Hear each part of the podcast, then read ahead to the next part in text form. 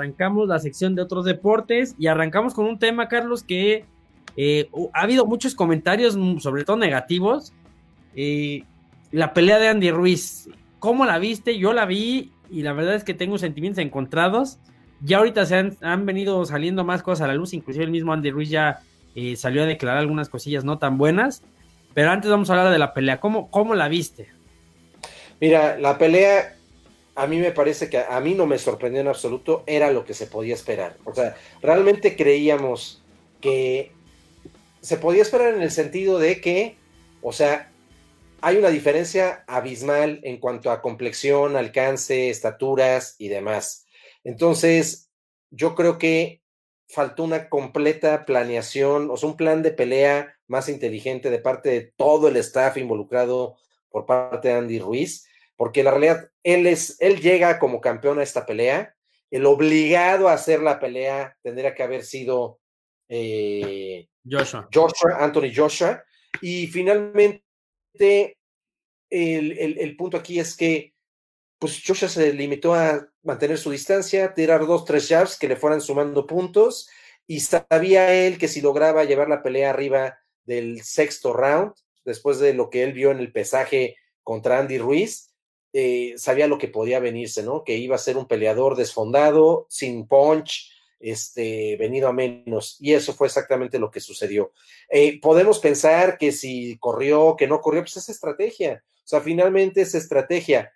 Eh, creo que Joshua se aprendió que salir frontal contra Andy Ruiz, como lo hizo en la primera pelea, lo hubiera expuesto a recibir en una de esas de nuevo un, un, un upper o, un derechazo que lo hubiera puesto, de, este, porque vamos, Andy Ruiz tiene punch, ¿no? O sea, revisemos su récord, tiene prácticamente el 90% de sus peleas ganadas por knockout.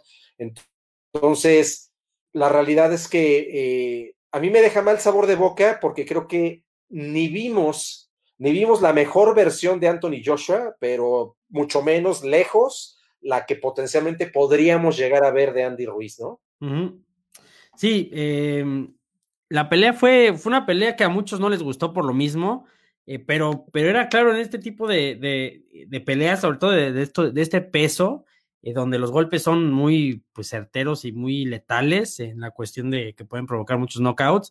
Creo que era muy lógico que Joshua iba a llevar al lado físico la pelea, viendo a un Anthony Ruiz, que ahorita lo platicaremos de, su preparación, que ya salió muchas cosas a la luz, pero al verlo, al ver que, seguramente él sabía que no estaba bien preparado, que físicamente, eh, y no es por, por, por, decirle gordito ni nada de eso, pero físicamente realmente llegó sin preparación, no llegó, por ahí lo decías tú, Carlos, en aquel momento cuando, cuando ganó, y recordemos que decíamos, bueno, sí, que es, un, es una persona que tiene, eh, tiene algo de peso, pero que se le marcaban los cuadros, ¿te acuerdas que lo platicabas? Sí, así es. En aquella pelea, ahora pues no, no se veía físicamente bien, es la verdad. Si bien es cierto, aguantó toda la pelea y dio batalla y, por ahí no se vio tan mal como podría pensarse, sí eh, la pelea se iba a llevar al lado físico, que es a donde Joshua la quería llevar, y en las tarjetas pues se la llevó. Y bueno, ya hablando de lo que, de lo que sucedió después, bueno, el papá de Andy Ruiz salió a decir que su hijo era un despapalle, que no estaba bien preparado, y Andy Ruiz también aceptó que se la pasó en la fiesta, que se la pasó echando tacos y, cervezas. No lo dije yo, lo dijo él. Y, bueno, ¿qué podemos pensar de este, de este, de esta cuestión de que lo tomó tan, tan poco en serio? Pues mira, la realidad de las cosas es que, no sé si tú lo recuerdas, pero yo lo dije hace dos, tres meses que lo empecé a ver, que Televisa, el, carnal de las estrellas, se apoderó de él, como suele hacer estas cosas por ganar la competencia mediática, pero echan a perder las trayectorias y las carreras de deportistas con, con potencial, ¿no? O sea, ¿para qué lo llevan a seminarrar, que ni narró nada, nada más fue ahí a sentarse, incluso a decir que estaba este, que no se perdieran la pelea por Univisión cuando estaba narrando para Televisa. Bueno, en fin, desastroso. Entonces, eso distrae porque simplemente es los días antes de la pelea, el estar ahí en las entrevistas, en el antes de la pelea, etc, etc, tiempo que pudo haber dedicado a seguir con su preparación. Correcto. Entonces, la realidad es que eh, este sobrepeso, este sobrepeso que podríamos haber esperado y, y contrastado contra la pelea anterior, pone al peleador en, una postura donde el desgaste de energía, nada más por un aspecto metabólico, es distinto. O sea, el nivel de cansancio, el desgaste, la estamina, este, se, termina, se, se termina gastando con mucha mayor facilidad y, bueno, pues finalmente no puedes ganar nada más con fuerza bruta, ¿no? Sí, no. Entonces, yo sí creo que eh, aquí hubo mala planeación, pagó el derecho de piso Andy Ruiz de saber que no es lo mismo este, ganarte una oportunidad y al estilo de las películas de Rocky ser el underdog y, cualquier cosa que hagas será rebasar expectativas, a ahora tener expectativas cimentadas detrás de ti, ¿no? Entonces, este, pues ojalá y entienda, parece ser que está casi, casi cantada la revancha, la versión 3. Eh, y está bien, porque finalmente los, los otros como peleadores que podrían tener potencial en cartel para Anthony Joshua, también ya traen compromisos comprometidos para el primer trimestre del año, ¿no? Como, como es precisamente el, bombardero de bronce, este, que, honestamente, ¿eh? yo, yo, después de ver la pelea que vimos de, del Bros Bomber eh, contra el cubano, el King Kong Ruiz, digo, perdón, si es Ruiz, no, eh, ya ni me, Ortiz, Ortiz, Ortiz, Ortiz, el King Kong Ortiz, yo no veo ni a Joshua ni a Andy Ruiz con lo que los dos mostraron en esta pelea de revancha que tengan nada que hacer contra The Bronze Bomber, ¿eh? Sí, no, y de hecho hoy precisamente estaba escuchando algo, algo de eso, eh, que, que, decían, porque ya se está hablando de la tercera versión de esta pelea, ¿no? De esta Joshua contra Andy Ruiz. Andy Ruiz la quiere, Oigan, se quedó picado, se quedó con la espinita, seguramente que, que fue por todas las críticas, después de haber estado en, en una posición privilegiada, lo que dices, ¿no? De, de, que nadie esperaba, eres la sorpresa, eres lo de moda, eres, los mexicanos te siguen, los mexicanos, y de repente ves que todo el mundo te da la espalda porque así de, de crudo es el deporte y así de crudo es el boxeo, sobre todo. Eh, sí, mucha lana de tener, ahorita se metió mucha lana, pero ahorita de tener la, la, la espinita ya de, de como boxeador, de que no afrontó la pelea como debía afrontarla y yo no sé si esto le puede, le puede causar inclusive ya, pues no sé, una, alguna cuestión mental eh, para, con vistas al futuro, para futuras peleas y en caso de querer pelear algún otro campeonato, ¿no?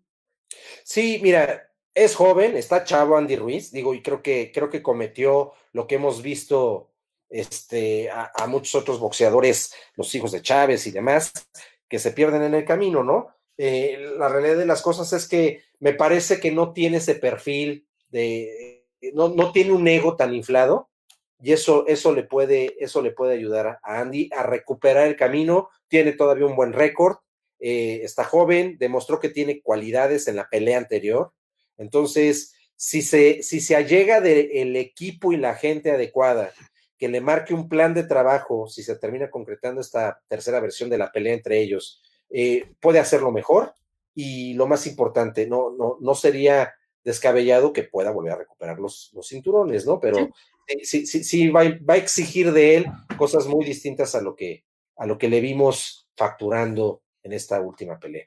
Correcto, correcto, pero bueno, esperemos que, que se vengan mejores resultados para Andy Ruiz, que vuelva a retomar el camino, si bien es cierto, pues lo decíamos, ¿no? Aquí lo dijeron en muchos lados, eh, fue un golpe de suerte lo que le tocó, pero ya que le tocó y ya que tiene el, escaparate, que tiene la vitrina, que, que ya es conocido, que, que, ya tiene el dinero, que tiene el background de ser campeón, bueno, pues se pueda preparar mejor, mejores preparadores, mejores entrenadores, para poderlo volver a ver en una pelea de campeonato, por lo menos, ¿no? Eh, vamos a ver si se da esta tercera pelea, pero bueno, pues ya por lo menos ya se dio la pelea ya en, en, en, este, en el país, eh, ¿qué fue? ¿En, Emiratos? No. Sí, sí fue en Sí, fue, en los Emiratos Árabes, eh, pero bueno, y lo más importante es que ojalá y entiendan que agarrar de sparrings a los microbuseros de Catepec para prepararse para la pelea, pues no va a ser su mejor opción, ¿no? Correcto. Sí, no, la preparación. entonces, este, ojalá y a lo mejor hasta le podemos conseguir que se venga acá. Al picudo. Con amigos del gimnasio picudo. Correcto, sí, sí. Están, sacando puro nuevo prospecto y que deje de irse Catepunk. Correcto, sí, no. Ahí saben, saben de trompazos, pero no de boxeo. Em, pero bueno, NBA, Carlos, ya también estamos avanzando, más rapidito para mencionar los standings y, los Power Rankings. Eh, pues la, el este y el oeste siguen igual dominados por los dos equipos que estaban hasta la semana pasada, que son los Bucks de Milwaukee en el lado del este de la, de la liga, de la conferencia de la NBA, que van con un récord de 21-3. En segundo lugar traen a los Celtics, a los a Celtics, perdón, de Boston con 17 y 5. Luego está el Heat de Miami con 18 y 6. Y luego están los 76ers con 17 7 y los Raptors con 16 7. Después tenemos a, en el lado del oeste, la conferencia del oeste, tenemos a los Lakers, ya lo decíamos, con 21-3, igual, una marca muy buena, la, la mejor de la liga empatada con lo de Milwaukee. Luego tenemos en segundo lugar a los Clippers con 18 y 7, los Mavericks con 16 y 7, los Nuggets con 14 y 7 y la Barba y sus Houston Rockets con, en quinto lugar con 15 victorias y 8 derrotas.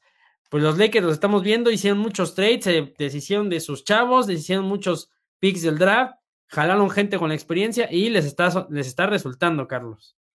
Sí, sin duda, bueno, pues eh, por ahí los Mavericks les, les pusieron un estate quieto hace hace eh, cinco juegos. Sin embargo, bueno, pues ya volvieron a recuperar el ritmo. En los últimos 10 está 9-1. Es la segunda mejor racha activa en este momento de los últimos 10 partidos, solo por debajo de eh, el clan de Atetucompo, de los Bucks de Milwaukee, que son la racha en este momento eh, más consistente, con 15 partidos consecutivos ganados, 10-0 de los últimos 10 los Bucks. Sin embargo, hay que prestarle ojo, ¿eh? Doncic sigue sigue dando muestras, tiene 20 años, no nos olvidemos de eso, y la gente de la Ciudad de México de verdad va a tener un privilegio de irlo a ver jugar a un jugador que si mantiene este ritmo, sin duda va a ser legendario, sobre todo por lo, joven que es y lo que le restaría por delante en su carrera, ¿no? Correcto, sí, si tienen chance, eh, eh, ahorita platicaremos de eso, de, va a haber juegos en la NBA, creo que son dos, o es, bueno, es uno ahorita. Sí, son dos. Son dos. Eh, y bueno, pues finalmente, y, también de llamar la atención, eh, que por ahí pareciera ser que los, los campeones reinantes empiezan a, medio poncharse, a medio cascabelear. Los Raptors, este, digo, van 7-3 en los últimos 10. Eh, sin embargo, bueno, pues ya se empezaron a, a, relegar este, de, de, precisamente los Bucks con casi cinco juegos de distancia, pero bueno, aún sigue habiendo mucha temporada por delante, entonces pues ojalá y, el campeón no, no, no, pierda la brújula, ¿no? Correcto, sí. Eh, los Power Rankings los, encabeza, los encabeza o lo encabeza los Milwaukee Bucks precisamente con esta racha que menciona Carlos. Luego Los Ángeles Lakers en segundo lugar, eh, que, han tenido una temporada muy buena. Luego en el tercero Los Ángeles Clippers. En el cuarto los Boston Celtics. En el quinto lugar los Dallas, los Dallas Mavericks o los Mavericks de, Dallas. En el sexto lugar los Philadelphia 76ers. En el séptimo, los Houston Rockets. En el octavo, el Miami Heat. Y en el noveno, el, los Toronto Raptors, precisamente. Y en el décimo, los Denver Nuggets. Entonces, pues vamos a ver cómo se mueve la próxima semana estos Power Rankings. Eh, vamos a ver quién se enracha. Esto de la NBA también, como lo decía Carlos, en el béisbol de la MLB son de rachas. Y aunque la temporada todavía le queda, ya se empieza a acomodar y veremos. Y estamos viendo quiénes pueden ser prospectos, por lo menos para meterse a los playoffs, ¿no? Así es, y bueno, pues finalmente este sábado, precisamente, bueno, pues van a jugar eh, en la Ciudad de México como parte de, del programa de expansión de la NBA. Eh, juegan los, eh, Detroit, los Detroit Pistons contra los Mavericks de Dallas. Será de verdad, en serio, vale la pena que vayan a ver a, a, a, Doncic de los Mavericks. Y ellos estarán jugando el, el día precisamente jueves. Y los Soles de Phoenix contra los Spurs de San Antonio lo estarán haciendo el día sábado, ahí en la Arena Ciudad de México. Correcto, sí, el día 12 estaré, estaremos viendo a los Dallas Mavericks contra Detroit Pistons ahí en, en la arena. Y bueno, dos juegos, Phoenix contra San Antonio después, dos días después. Entonces, pues no se lo pierdan. Si tienen chance de ir al primero, vayan al primero. Si pueden ir a los dos, vayan a los dos. Pero bueno, el chiste es de que vayan porque esto de la NBA es también un espectáculo muy, muy interesante, todo lo que rodea la música, y la agilidad, los, los basquetbolistas son muy, muy buenos. Eh, bueno, vámonos, Carlos, eh, has de estar feliz porque ya tenemos finalistas de la Liga Mexicana, Liga MX. Bueno, sí, nada más ya para cerrar ah. NBA, em, empieza el desfile, ¿no? De, despidos. Ah. Echan al, primer, eh, al primer este, coach de los Knicks de Nueva York, eh, va para afuera. Eh, ah, desastroso, los Knicks están hundidos en los últimos lugares de su, de su conferencia.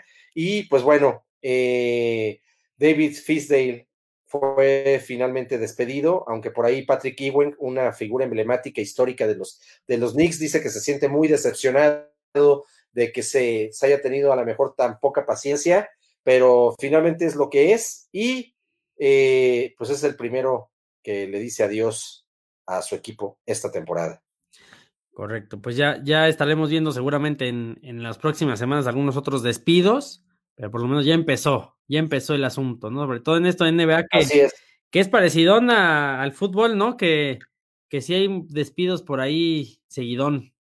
Así es. Pero bueno, ahora sí que dicho esto, este es el preámbulo para pasar a nuestra majestuosa Liga MX. La Liga MX que eh, ya tiene finalistas, lo, comentamos la semana pasada que se, se, enfrentaban, perdón, el América contra el Morelia en la semifinal y el Monterrey contra el Necaxa, equipos que eran el, el 6, 7, el 5, 6, 7 y 8 de la liga recordemos que el 1 al 4 se fueron, el, Tigres, León, Santos y me falta uno. Ahorita me acuerdo cuál es.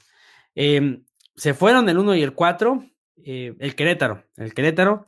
Eh, equipos que habían mostrado mucho poderío, se fueron. El América, que sabemos que es un, un equipo acostumbrado a jugar estos, estos juegos de liguilla. El Monterrey, que trae muy buen equipo y que ya está en varias finales y que inclusive fue campeón de CONCACAF y se fue al Mundial de Clubes. Ahorita platicaremos eso.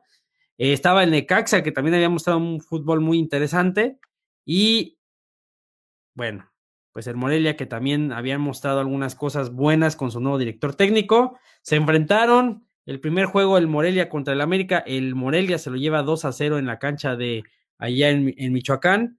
Y en el segundo, bueno, el, el, Monterrey en casa le ganó también la partida al Necaxa. Y la vuelta, bueno, se antojaba para que los locales, tanto el Necaxa como el América dieran la remontada y solamente fue el América el que logró sacar el resultado. Empatan, eh, bueno, gana el juego 2-0 el América, por lo cual empata el global a 2, pero el criterio aquí en México de desempate primero es la posición en la tabla y el América, como ya lo decíamos, el, 1 y el 4 se fue, el América como el quinto pasa a ser el número 1 y pues ya tiene la mano y pasa a la final y el Monterrey le clava un gol al Necaxa en los últimos minutos, con lo cual la final será primero en Monterrey y luego en el Estadio Azteca, aunque va a haber un parón de 18, de 18 días, Carlos, porque el Monterrey se va al Mundial de Clubes.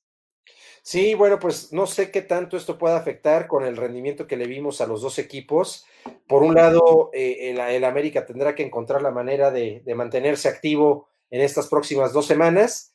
Eh, no les vaya a pasar como Andy Ruiz, que le vayan a entrar con todo desde ahorita al, bacalao, a los romeritos y a, este, a los buñuelos. Entonces, eh, por tanta ociosidad. Y por otro lado, pues también Monterrey, este viaje que se está aventando es un viaje, de hecho, de todos los equipos del Mundial de Clubes, es el equipo que su itinerario es el que mayor cantidad de días o, enlaces le ha implicado. Entonces, eh, pues le deseamos buena suerte como equipo mexicano allá en el Mundial de Clubes, que, haya éxito. Sin embargo, eh, pues también creo que eso va, a tener su, impacto ¿no? En, el aspecto del rendimiento físico. Entonces, lo que sí, pues esperemos que se vea una buena final. Creo que de alguna manera es justo que hayan llegado estos dos equipos, supieron hacer lo necesario para estar ahí. Lo dije desde que empezó la liguilla, Monterrey fue el equipo que mejor cerró en términos de ritmo este, la temporada regular y por otra parte, bueno, pues eh, el América demostrando que, sabe, que sabe con Miguel Herrera jugar estos juegos, ¿no? Sí, sí, sí, sin duda, sin lugar a dudas, creo que si bien es cierto, llega, llega el, 6 y el 8 en posición en la tabla en, cuestión, en la cuestión de la, de la temporada regular, creo que son los equipos que más consistencia mostraron en la liguilla. El Monterrey aplastó al Santos, ya lo decía, que le había tocado bailar con la más fea se echa el Necaxa y del otro lado de la América se echa Tigres y se echa Morelia, que también venían haciendo muy bien las cosas, creo que, creo que merecidísimo. Podríamos pensar que el Monterrey le va a afectar menos el parón porque va a estar jugando, pero bueno, recordamos que, que el cambio de horario, los viajes muy largos, y de otro lado, la América que va a estar sin jugar, por ahí Miguel Herrera lo entrevistaban que va a buscar juegos de como de pretemporada, de práctica para no perder ritmo, pero creo que el parón a los dos les va a afectar por igual, cada quien a su manera, pero en desventaja están los dos, entonces no creo que haya pretexto de usar este parón para ninguno de los dos en caso de perder, yo creo. Claro. Pero bueno. Sí, sí, sin duda, pero bueno, pues ahorita creo que hablar de favoritos sería muy arrebatado debido a que son dos buenos equipos que finalmente, bueno, pues llegan con méritos propios y habrá que ver próximas dos semanas en cuanto a la planeación de los tiempos, ¿no? Eso va a ser muy importante. Sobre todo, sí. Lesiones, porque bueno, recordemos, Monterrey va a jugar y las sobrecargas musculares, está muy, son 18 días que se puede parecer, puede parecer mucho por el parón en la liguilla, pero en una cuestión de lesión muscular, por ejemplo, dos semanas te deja fuera de la final. Entonces, y en América lo mismo, ¿no? Esta cuestión de entrenamiento, entrenamiento, entrenamiento, no tener ritmo de juego los puede endurecer y por ahí se puede venir una lesión muscular. También jugadores que se vayan claves, eh, para una cuestión anímica de Monterrey, por ejemplo, que le vaya muy mal y los goleen. En fin, hay muchas cosas que pueden influir en esto. Hablar de favoritos, pues quizá yo pondría el América porque cierran el Azteca, pero el Monterrey puede sacar una gran ventaja en el, en el, en el estadio allá en, en, en la Sultana del Norte y por ahí ya puede cerrar el juego. Yo creo que el Monterrey es uno de esos equipos que una remontada no se vería tan fácil, sobre todo teniendo a Mohamed como técnico. Pero bueno, vamos a ver quién saca ventaja de qué en esta final. Claro. Sí, pero bueno, ¿y, cómo viste el despido? A mí sí me, llamó la atención el que hayan echado a Memo Vázquez después de dos torneos en donde... Bueno, él se fue. Ah, él se fue. Ah, yo pensé que yo, pensé que lo habían despedido. Bueno, lo, lo, lo, lo, invitaron a que se fuera, porque creo que por ahí estaba haciendo las cosas bien y pidió, negociaron su contrato. Mm, él pidió un aumento, le dijeron, no, no te vamos a dar un aumento. Él se dijo, entonces me voy al, al, terminar el torneo, que al final de cuentas creo que pesó, este, pero sí, este, sí, lo, le dijeron, no hay más lana, te quedas con el mismo. Él dijo, no, pues me voy, ah, pues vete, vámonos. Ya, pues no, no dudo que va a encontrar equipo pronto, entonces. Por ahí ya se, habla, ya se habla que el Atlético San Luis puede ser. Ah, bueno, pues ah. muy bien. Pero bueno, pues finalmente tendremos campeón antes de que acabe este año. Tendremos campeón, ya veremos si el, el América pone una ventaja de dos copas, de dos títulos de liga sobre las Chivas, que son su, su más cercano perseguidor, o si el Monterrey aumenta una estrellita a su escudo, le pone sabor a esta rivalidad con el, con el equipo de Tigres, que ha sido el equipo de la década, que ya está terminando. Eh, y bueno, sería bueno que, que Monterrey se llevara para, para, darle variedad, pero el América tiene con qué, entonces aguas porque este juego va a estar muy bueno. Claro. Bueno, pues sí, estaremos ahí pendientes ya que, regrese el Monterrey y ojalá y haya buena fortuna y no vaya arrastrando el prestigio del fútbol nacional tan ya desprestigiado de por sí. Sí, sí, sí, ya no, ya, ya no queremos más. Eh, ¿Algo más, Carlos? ¿Alguna otra noticia que nos traigas? Bueno, yo sí quisiera mencionar, y ojalá y los baloneros, porque si te das cuenta sobre estos temas, de pronto no nos gusta meternos tanto, y, y es un tema que, tiene un impacto de carácter global, que es el tema de la corrupción, de la trampa, de, la triquiña, ¿no?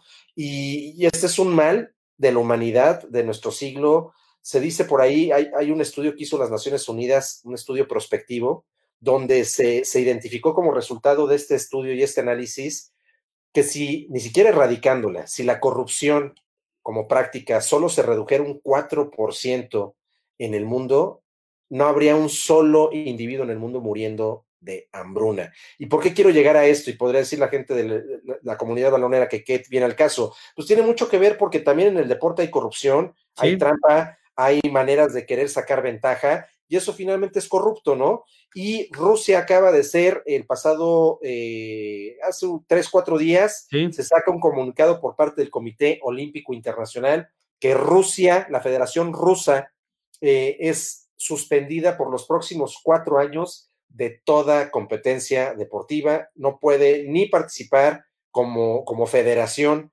ni organizar eh, ningún, eh, ninguna competencia este, de, alto nivel de desempeño, ¿no? Entonces, finalmente, qué triste, eh, los rusos han estado desde hace mucho tiempo involucrados en casos de dopaje y, de cómo de alguna manera parece ser que hasta la KGB ha estado involucrada en la suplantación de, de pruebas de orina y demás. Entonces, qué triste, y por otra parte, pues la única forma como van a poder competir atletas que no hayan dado positivo nunca antes es sin bandera, o sea, casi casi sin identidad, ¿no?